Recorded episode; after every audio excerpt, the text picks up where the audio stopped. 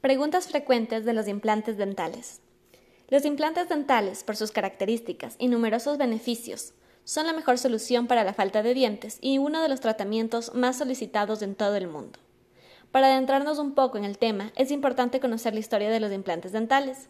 El profesor Per Ingvar Brandemark descubrió y desarrolló los implantes dentales en 1952 y se logró colocar el primer implante dental en una persona en 1965, y desde ese entonces la implantología dental ha seguido evolucionando a lo largo de los años. Con el paso del tiempo se ha conseguido mejores técnicas, materiales, tecnología y especialistas altamente cualificados en el campo de la implantología. Si estás pensando en asistir a la clínica odontológica para someterte a un tratamiento de implantología, en iSmile te brindamos toda la información que necesitas para conocer acerca de los implantes dentales. Primero es importante conocer qué es un implante dental. El implante dental es un elemento biocompatible con tu organismo que es colocado en el hueso maxilar para reemplazar la falta de una unidad dental. El implante es el soporte para sujetar los demás elementos que formarán el diente artificial, Gracias al implante dental es posible recuperar la funcionalidad de la sonrisa de forma natural y permanente. Ahora es probable que te preguntes, ¿qué elementos forman parte de un implante dental? El implante dental está formado por tres piezas. El cuerpo o implante, esta pieza es la que ejerce la función de la raíz del diente artificial para sostener los otros dos elementos que van por encima. El pilar es el elemento que une el cuerpo con la corona brindándole la altura que necesita la corona para que se alinee con el resto de piezas dentales. Y, por último, la corona es conocida como prótesis. Es la parte estética que se ve en forma de diente y que cumple con las funciones estéticas, oclusales y biológicas. Luego de conocer los elementos que forman parte de un implante dental, es importante conocer qué es la osteointegración.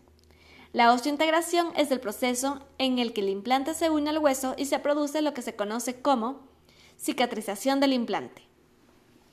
Este proceso fue descubierto en 1952 por el profesor Per Ingvar Brennemark cuando estudiaba el proceso de cicatrización en los conejos. En esta investigación, el profesor colocó cámaras ópticas de titanio en las patas de los conejos, pero cuando los fue a retirar se dio cuenta de que éstas se habían soldado al hueso y era imposible retirarlas. Después de varias pruebas, en 1965 se colocó el primer implante dental. Muchas de las preguntas que tienen nuestros pacientes es saber las diferencias que existen entre los implantes dentales y las prótesis removibles.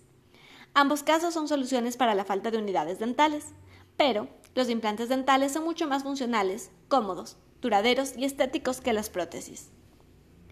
Es importante saber que cuando se pierde una unidad dental, sea cual sea la causa, es recomendable colocar un implante dental para evitar perder cantidad de hueso y para evitar que el espacio que queda haga que el resto de unidades dentales se desplacen de su sitio. Cuando falta una unidad dental, en el resto de los dientes recae mayor carga en la masticación y terminan debilitándose, incluso existe el riesgo de perderlos también. No solo se trata de un factor estético, sino también funcional. Un implante dental que recibe los cuidados esenciales garantiza mayor durabilidad. Para conseguir que el implante dental dure el máximo número de años, es importante que reciba los mismos cuidados de higiene que los dientes naturales.